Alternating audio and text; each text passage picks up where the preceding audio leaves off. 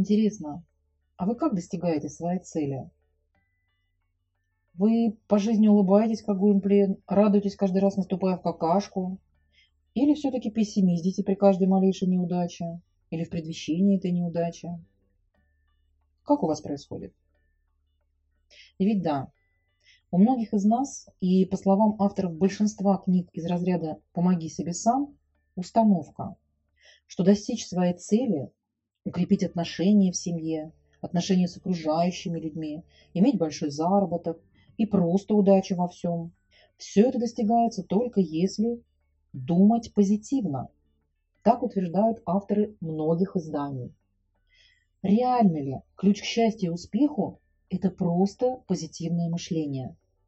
Мотивирующая литература настоятельно насаждает, что мы сами творцы своей судьбы, что все возможно, если у тебя есть план, если ты этот план позитивно визуализируешь и постоянно повторяешь «я счастлив», хотя в реалии счастьем, мне кажется, тут совсем не пахнет. Мне лично это напоминает аутотренинг главной героини советского фильма «Самая обаятельная привлекательная», если вы этот фильм смотрели, конечно. Ну и, в принципе, итог этого аутотренинга соответствующий. В подобного рода книгах засилие таких тезисов. Вас это не настораживает? Как считаешь ты? Все это чистая правда, на которую стоит опереться, принять к действию, или все же эта литература лишь уловка, попытка нажиться на нашем с вами желании обрести наконец-таки это счастье, поймать удачу за хвост, получить признание. Британский журналист Оливер Буркинан задался этим вопросом и решил пойти от обратного. Он не приемлет правила натянутых улыбок и смог найти выход из ситуации. В своей работе он делает акцент на теме здорового пессимизма. О да, здорового пессимизма, который действительно способен помочь человеку найти путь к своему счастью через осознание своих ошибок, переживаний, страхов. Его философия, в принципе, совсем не нова. Она берет начало в учении буддистов, стоиков, тем самым подтверждает свою применимость к реальной жизни, хоть и идет вразрез со всеми установленными правилами позитивного мышления. Именно мыслями о пользе пессимизма а также конкретными практическими рекомендациями, автор делится со своим читателем в мировом бестселлере «Антидот». Основное из. Мысль первая. Вам стоит сосредоточиться на чем-то более рациональном. Счастье – весьма абстрактная субстанция, и каждый описывает его по-своему. Нет конкретной формулы, конкретного значения пика счастья и инструкции по применению – тоже нет. В итоге изнурительный поиск счастья делает нас несчастными, так как что именно мы ищем и как это измерить, мы не знаем и не будем знать. Автор же нам предлагает остановить эту погоню за счастьем. Буркинов общался на эту тему с научными деятелями, исследователями и влиятельными представителями различных религиозных конфессий. Тема общения была проста поиск и определение счастья. Впоследствии он продолжил общение с наиболее адекватными и весьма убедительными в своих доводах людьми. Буркин пришел к выводу, что их мнение по этим вопросам имеют колоссальное количество точек соприкосновения разного рода. Каждый из них приходил к одним и тем же выводам своими методами, своим опытом. Попытка избегать негативной мысли ведет к еще большему зацикливанию на этих мыслях, а погоня за счастьем делает его еще более недостижимым. Именно эти идеи пронизывают опыт совершенно разных людей. Буркиман и его собеседники задались вопросом, что же делать в этом непростом случае? В разное время, при разных обстоятельствах, самостоятельно. Вывод был сделан каждым из них, и он был един. Достижение гармонии наиболее вероятно как раз-таки не через позитивный опыт, а через негативный путь, через осознание своих страхов, прохождение по пути боли, страданий и борьбы со своими слабостями, через осознание своей смертности и неопределенности своей собственной жизни. А ведь как это верно и особенно осознанно и понятно звучит именно сейчас, на фоне пандемии, ажиотажа вокруг эпидемии и предпринятых мер.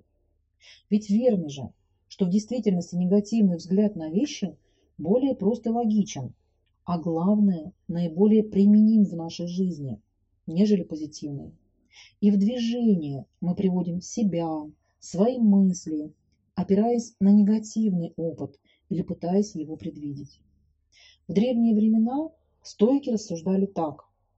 Предвидение неудач и поражений – это кратчайший путь к победе.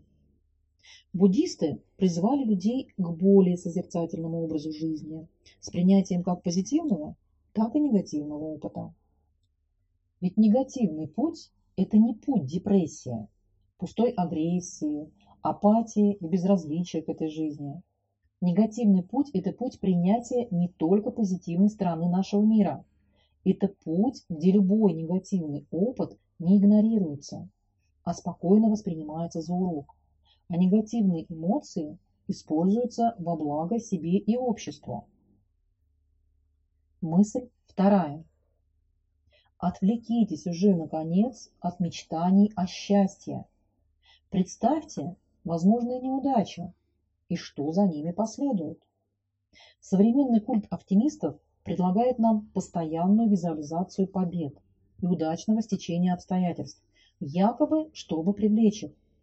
Но ведь кроме дешевой мотивации, хотя и она нынче не дешево, которой даже не хватает надолго, эта практика не дает ничего своему пользователю. А, я на днях слушала восторженного блогера, которая прошла подобный мотивационный курс и радостно визжа всем мечт... вещает. Мечтайте, говорите о своих желаниях часто и много, и они обязательно сбудутся. Вот она типа хотела брендовую сумку, и ее мечта сбылась. На днях ей муж подарил такую сумку именно того цвета, как она хотела. Но бред же, согласитесь. Я просто представляю, как она уже выклевала мужу мозг по поводу именно этой сумки и именно такого цвета. И он сдался. Вот и весь секрет. А мечтай и вопи о такой сумке Фросе из деревни Кукуева, кроме пакета маечки, она так ничего и не получит. Ну давайте рассуждать здраво. Вот и идет в разрез с такими мотивационными тезисами негативный путь. Ведь при визуализации возможных провалов и неудач человек получает огромную долю полезного опыта.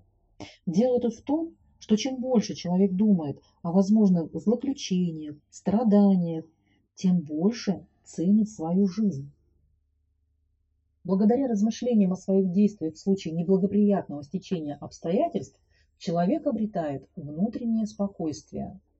Эту, на первый взгляд, парадоксальную мысль автор позаимствовал у стоиков, представителей философского течения – которая сформировалась в Афинах в IV веке до нашей эры. Стоики были сторонниками так называемой негативной визуализации, когда человек обдумывает несчастье, которое может с ним произойти. Таким образом, он готовит себя к тому, чтобы при встрече с проблемами не растеряться и не впасть в ступор. Стоик, живущий в наши дни и по совместительству известный американский психолог Альберт Эллис, использовал принципы этого учения в своей практике.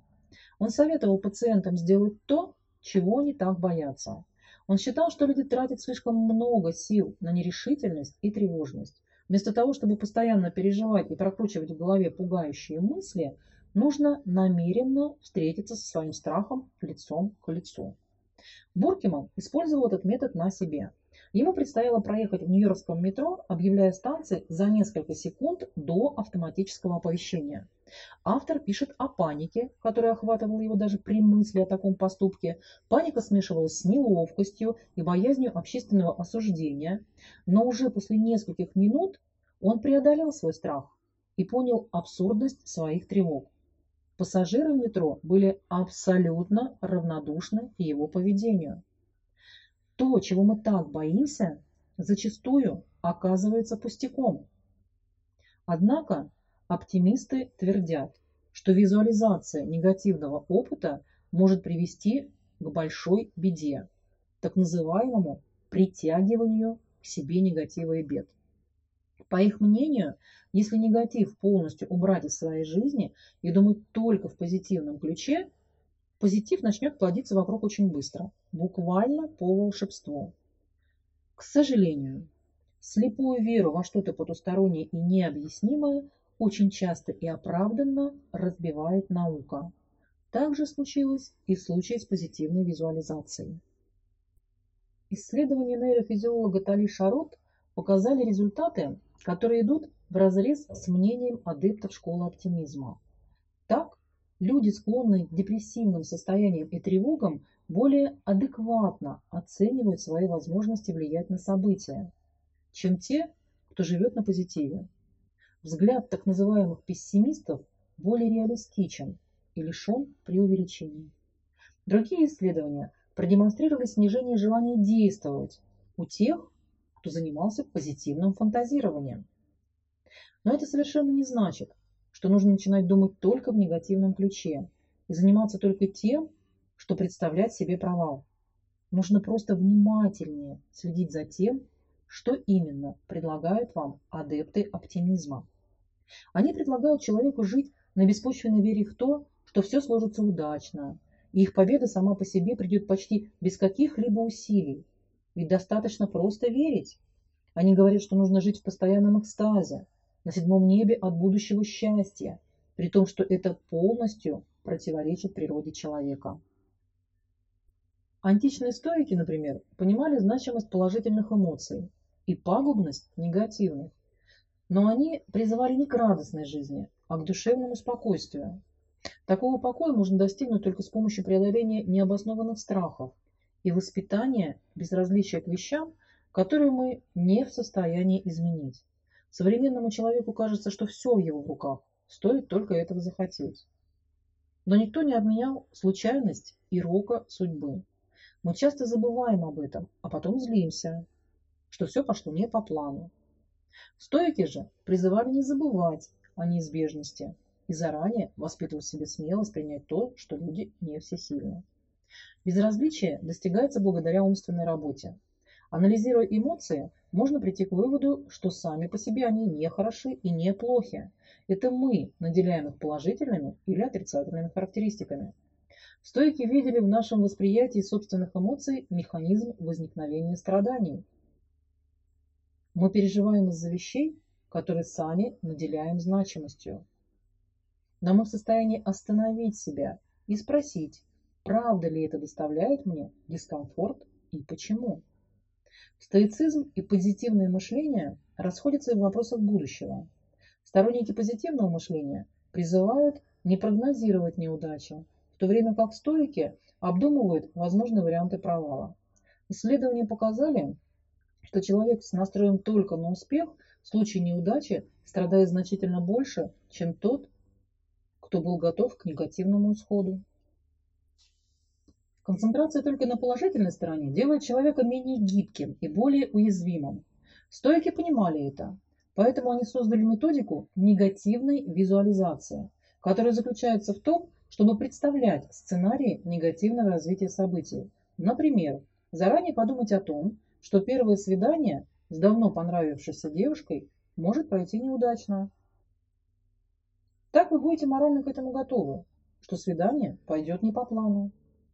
Смысл этого упражнения заключается не только в предварительной закалке, но и в принятии мысли о непостоянстве всех благ. Человек привыкает к тому, что имеет. Постепенно все начинает восприниматься как должное и теряет свою ценность. Стойки же, благодаря своей практике, всегда помнили о нестабильности и текучести жизненных обстоятельств, что помогало им наслаждаться жизнью и легче относиться к неприятностям. Мысль третья. Выйдите из-под зависимости переменчивого настроения вашего мозга. Погоня за счастьем – дело бессмысленное, ведь оно само может прийти в ту жизнь, в которой будут созданы благоприятные для него условия. Для того, чтобы создать такие условия, необходимо принять негативные стороны жизни. Приняв их, мы принимаем жизнь, а значит, можем влиять на нее. Именно этих законов во многом придерживаются буддисты. Основным правилом буддизма является правило непривязанности. Считается, что все несчастья человека проистекают именно от того, что мы привязаны ко всему, что у нас есть, к зоне комфорта, к родным и близким людям, к вещам, домам, машинам, социальному положению и даже к месту, в котором мы работаем. Мы боимся все это потерять. Соответственно, мы создаем почву для несчастья, а не для счастья. Потеряв что-то из списка выше, мы чувствуем боль, хотя должны чувствовать целостное спокойствие. Ведь потеря не трогает нас как человека. Буддизм ни в коем случае не учение об аскетизме и душевном холоде. Это учение помогает обрести человеку покой и сконцентрироваться именно на нем, а не на том, что вас окружает. Нужно избегать осуждения кого-либо или чего-либо. Нужно перестать критиковать людей вокруг. Нужно как можно более тщательно контролировать свои эмоции и желания. А главное, необходимо перестать мыслить позитивно. Слепое позитивное мышление должны заменить трезвость ума, крепость духа и трезвое, непредвзятное отношение к тому, что вас окружает. И главным инструментом в достижении такого состояния ума является практика медитации. К сожалению, большинство людей думают, что практика медитации направлена на достижение счастья, радости жизни или более глубокого отдыха. Но это далеко не так. Все эти заблуждения происходят от того, что человеку сложно принять глубину мира и отсутствие какой-либо цели. А ведь именно на понимание этих сложных вещей и направлена медитация. Медитация – это способ отрезать себя от материального мира, перестать думать и побыть наедине с миром настоящим, в котором нет разделения на хорошее и плохое, нет никаких ярлыков, а главное, нет никакого смысла. Медитация – это способ прекратить какой-либо поиск, особенно поиск счастья. Она направлена на то, чтобы человек смог стать остраненным наблюдателем, который созерцает движение жизни всего того, что его окружает на самом деле. Усердные попытки найти именно тот образ счастья, который человек создал себе в голове, обречены на провал. Излишняя концентрация на определенной идее и отрицание других ограничивает человека и делает его рабом своих мыслей. То, от чего мы бежим, встречается гораздо чаще, чем то, чего мы хотим. Тогда какой смысл в этом бегстве и избегании негативных вещей? Согласно буддистской традиции, сам Будда начал свой духовный путь со встречи с негативными сторонами жизни, от которых его мечтал оградить отец. Его духовное просветление началось со знакомства с непостоянством и человеческими страданиями в образах старика, больного, мертвого тела странствующего отшельника. Сам Буркиман рассказывает о своей практике девятичасовой медитации вместе с медитативной группой, в ходе которой он испытывал по-настоящему новые для него ощущения. Автор рассказывает, что закрывая глаза, человек имеет возможность наконец-то познакомиться с самим собой.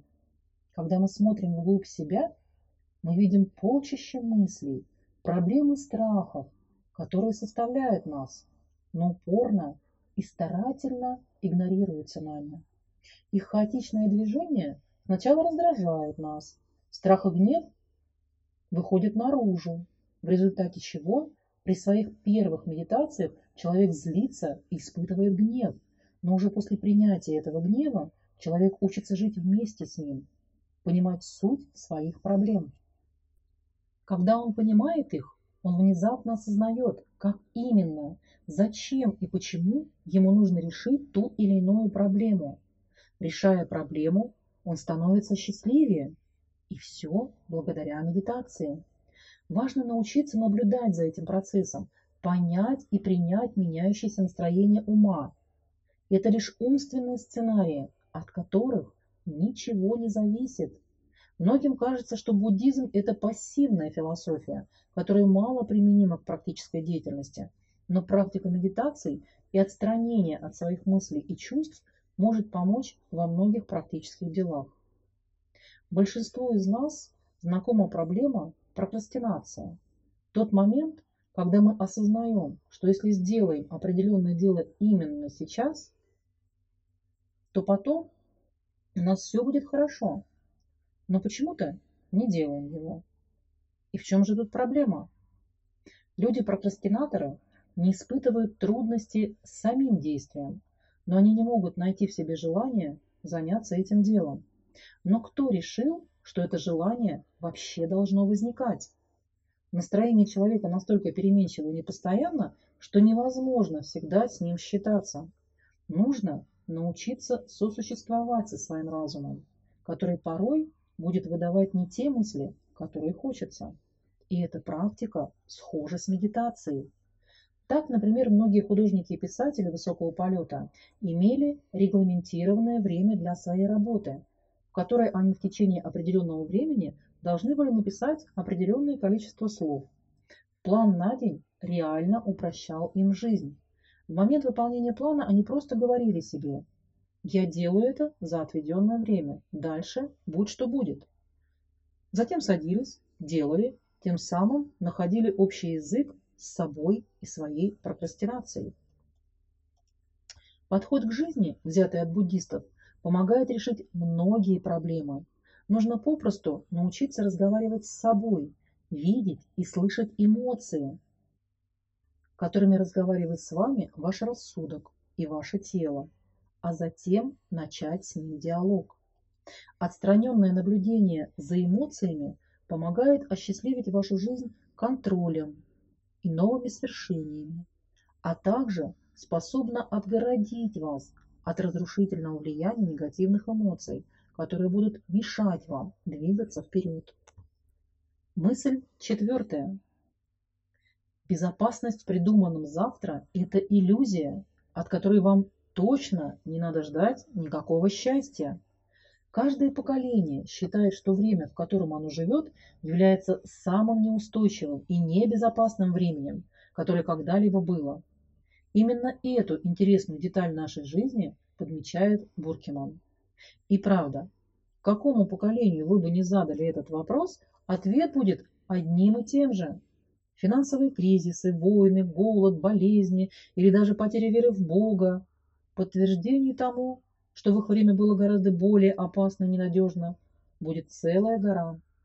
Причина, по которой люди из разных эпох считают свою эпоху самой небезопасной, очень проста и интуитивно понятна. Все дело в том, что сам человек чаще всего, особенно в молодости, никогда не чувствует своей безопасности. Поэтому тянется к ней и, разумеется, считает, что именно его борьба является самой тяжкой. Финансовая стабильность, крепкие отношения с партнерами, создание семьи, запасов, покупка недвижимости – все это является нашим противоядием от яда нестабильности. Мы боимся неконтролируемого, как огня, поэтому пытаемся выстроить стены, которые бы оградили нас от ужасного мира. Чаще же всего все эти приемы при всей их разумности ведут к обратному эффекту. Они увеличивают количество наших хобби, а главное – ограничивают нашу свободу. Как итог, мы боимся полетов в другие новые страны для туризма, потому что боимся авиакатастроф. Мы не открываем свой бизнес, потому что боимся кризиса. Что еще смешнее, мы не занимаемся, например, спортом, потому что очень сильно боимся либо неудачи, либо травмы. Мы принимаем решение о строительстве новой стены, которая защитит нас от страха. Но на самом же деле эта стена защищает нас еще и от собственного счастья. Парадокс заключается в том, что человек в уязвимом и шатком положении чувствует себя счастливее, чем те, у кого есть мнимая уверенность в завтрашнем дне. Дело в том, что люди, оказавшиеся в отчаянном положении, понимают, что нет смысла тратить силы на поиск безопасности. Лучше открыто, посмотреть страхом в глаза и принять их. Чтобы избавиться от террора подобных фобий, не нужно становиться нищим и идти попрошайничать. Достаточно начать любить свои неудачи и нестабильность, которую несет в себе жизнь. Воспринимать ее не как поле битвы, где каждый человек и предмет – это враг, и научиться воспринимать жизнь как большое приключение, где нестабильность – это лишний повод прыгнуть выше головы или сделать что-нибудь по-настоящему необычное. Нужно откинуть погоню за ложным чувством безопасности и научиться смотреть в глаза тому, чего вы настолько боитесь. Мысль пятая. Не открещивайтесь от своих ошибок и неудач. Именно в них находится ключ к будущим победам. Шрамы украшают не только мужчин. Они украшают каждого человека без исключения, ведь они индивидуальны, и каждый подобный заживший разрез – это ошибка, отметина сложной ситуации, через которую человек прошел и научился чему-то. Наши достижения говорят о нас гораздо меньше, чем наши ошибки и трудности, через которые мы прошли. Человек может выиграть несколько раз подряд в лотерею миллион долларов, но так ничему и не научиться. Грубо говоря, он будет никем, хоть и будет считаться миллионером. А может, напротив, подняться с низов, кровью и потом прийти к заработку, исчисляемому в миллионах, и быть человеком, которого будут ставить в пример. В чем разница этих двух путей? Правильно, в наличии или отсутствии сложностей, через которые человек прошел на пути к своей мечте. У одного есть те самые шрамы, а другой чист, словно младенец. Однако принято считать, что это та самая обратная сторона жизни, которая должна оставаться в шкафу. Даже ученые подвержены этой тенденции. Например, исследование Кевина Данбора показало, что ученые в случае неудачи эксперимента сразу же забывают неудавшийся опыт и переходят к следующему, более перспективному проекту. Разумеется, и люди школы позитивного мышления подвержены и этой тенденции. Но полезно ли вообще избегать даже разговоров о неудачах и провалах? Нужно ли показывать миру только то, чего вы добились, избегая того, чего вам это стоило? Умение работать с чужими и собственными неудачами во многом определяет возможность успеха. Во-первых, это помогает избегать подобных ошибок в будущем, а во-вторых, мы воспринимаем провал менее болезненно, чем думали о нем ранее. Важно преодолеть свой страх перед возможными неудачами и отдаться во власть неопределенности. Однако нужно помнить, что прогнозирование трудностей и неудач не всегда ведет к успеху, так как он, в силу своей природы, довольно хаотичен. Неудача может помочь во многом разобраться, а значит нужно относиться к ней с вниманием и тем более не пытаться всеми способами ее избегать. Конечно, это не всегда бывает легко, так как мы воспринимаем неудачи как врага для нашего благополучия. Причина – привязанность к благополучию. Мы настолько сильно срастаемся с какой-либо идеей, что не мыслим себя без нее. Соответственно, когда приходит неудача, мы воспринимаем ее как болезненную катастрофу. Например, человек несколько лет мечтал о повышении, но когда он получил желаемую должность, компания обанкротилась, и он потерял работу. Потеря работы и крах мечты видится только в негативном ключе. Чтобы извлечь максимальную пользу из каждой неудачи, автор предлагает расслабиться и перестать думать о последствиях каждого решения. В конце концов, успех не вечен. И для всех наступает тот момент, когда приходится спускаться на землю и начинать путь заново. Мысль шестая. Слишком сильная переоценка личности человека – это классическое действие для адепта позитивного мышления. Как вы думаете, правда ли вы являетесь тем, кем вы себя считаете? Правда ли вы строите свою жизнь, а не кто-то строит ее за вас? Автор книги «Антидот» очень много рассуждает над природой личности, и во время этих рассуждений автор обратился к известному духовному учителю Экхарту Толле. Толли примерно в возрасте 29 лет в период сильнейшей депрессии пережил душевное потрясение, которое полностью изменило его. Он переродился и стал другим человеком. Точнее, перестал ощущать себя кем бы то ни было. Последующие два года он провел в раздумьях, сидя большую часть времени на лавочке в лондонском парке. По словам Толли, все это время он находился в состоянии гармонии. Ему не казалось странным, что он жил на улице и просто наблюдал за происходящим. После этого он стал писать о своем духовном опыте, а через несколько лет стал одним из самых известных авторов эзотерической литературы. И пусть учение Экхарда находится очень далеко от негативного пути к счастью, однако Буркемана заинтересовало другое – отношение Толли к собственному «я».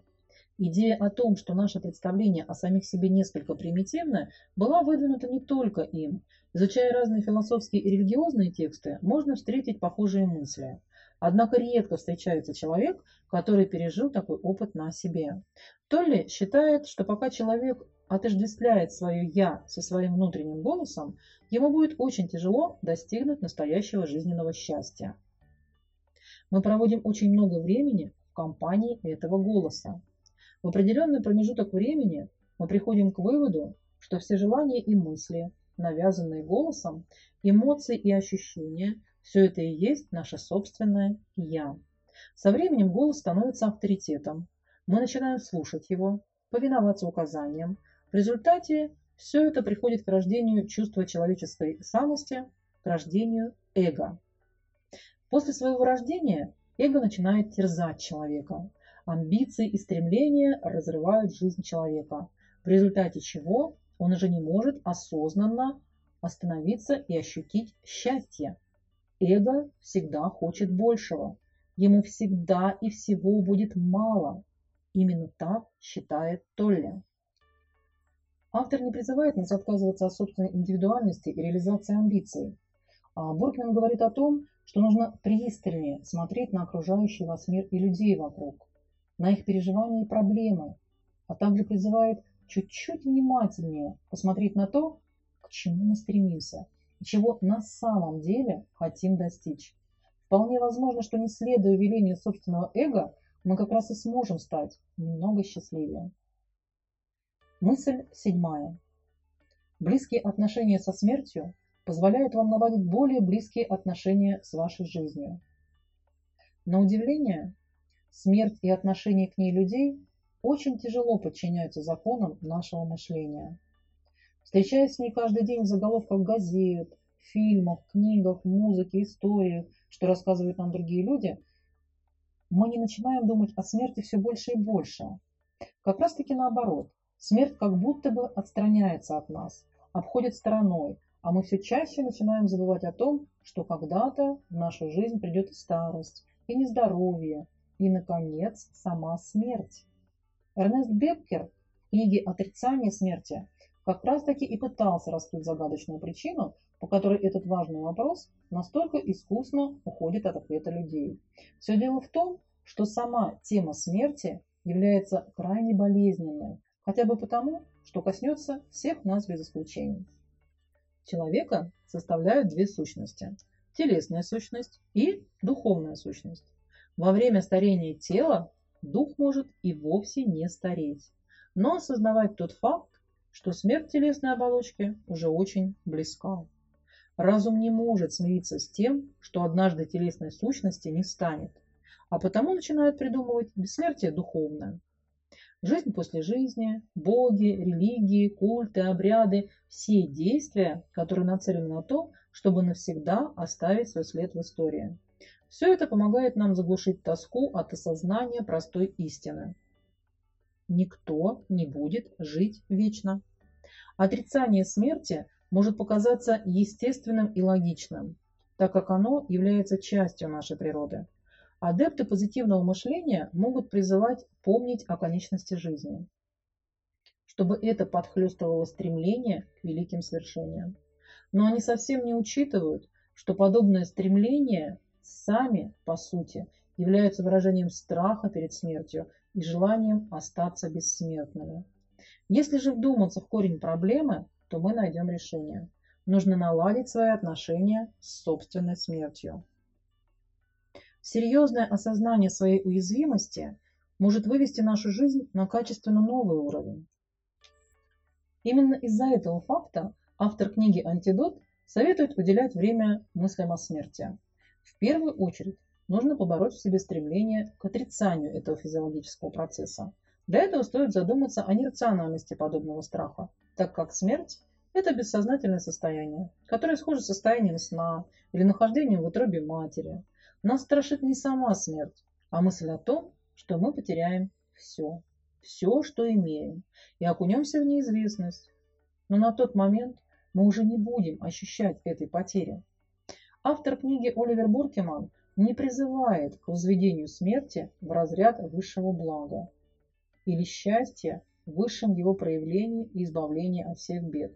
Напротив, осознание смертности призвано для того, чтобы обострить ваше ощущение вкуса жизни и побед над ней. Это осознание нужно для того, чтобы вы были более благодарны за все хорошее, что у вас есть, и более стойкими тем сложностям, сквозь которые вам предстоит пройти. Не бойтесь смерти, но и не придавайте ей статус блага. Помните о ней и старайтесь ценить каждый миг жизни, чтобы в ее конце не жалеть о том, как именно вы ее прожили. Позитивное мышление в чистом его виде мешает нам воспринимать все краски жизни, которыми она наполнена. Путь негативного мышления – это путь осознанности, чистого восприятия, в котором перед вами открывается все прекраснейшее полотно жизненного пути. Этот путь более реалистичен и применим к жизни. Он помогает на самом деле наладить жизнь, подчинив себе все страхи и неудачи и сделав их своим преимуществом. Погоня за счастьем в нашем мире – это погоня за недостижимой целью, у которой нет точки назначения, конкретной инструкции или общепринятой нормы. Говоря чистую правду, можно прожить целую жизнь в этой погоне, так и не достигнув конечной цели. И по мнению автора, гораздо более правильным выбором будет начать осознанную, чистую и гармоничную жизнь в мире с самим собой. Ведь именно эта жизнь может создать как раз те условия, в которых счастье захочет появиться само по себе. Если тема книги Оливера Буркимана «Антидот» заинтересовала вас, обязательно прочтите ее. И, конечно же, ждите следующих выпусков подкаста.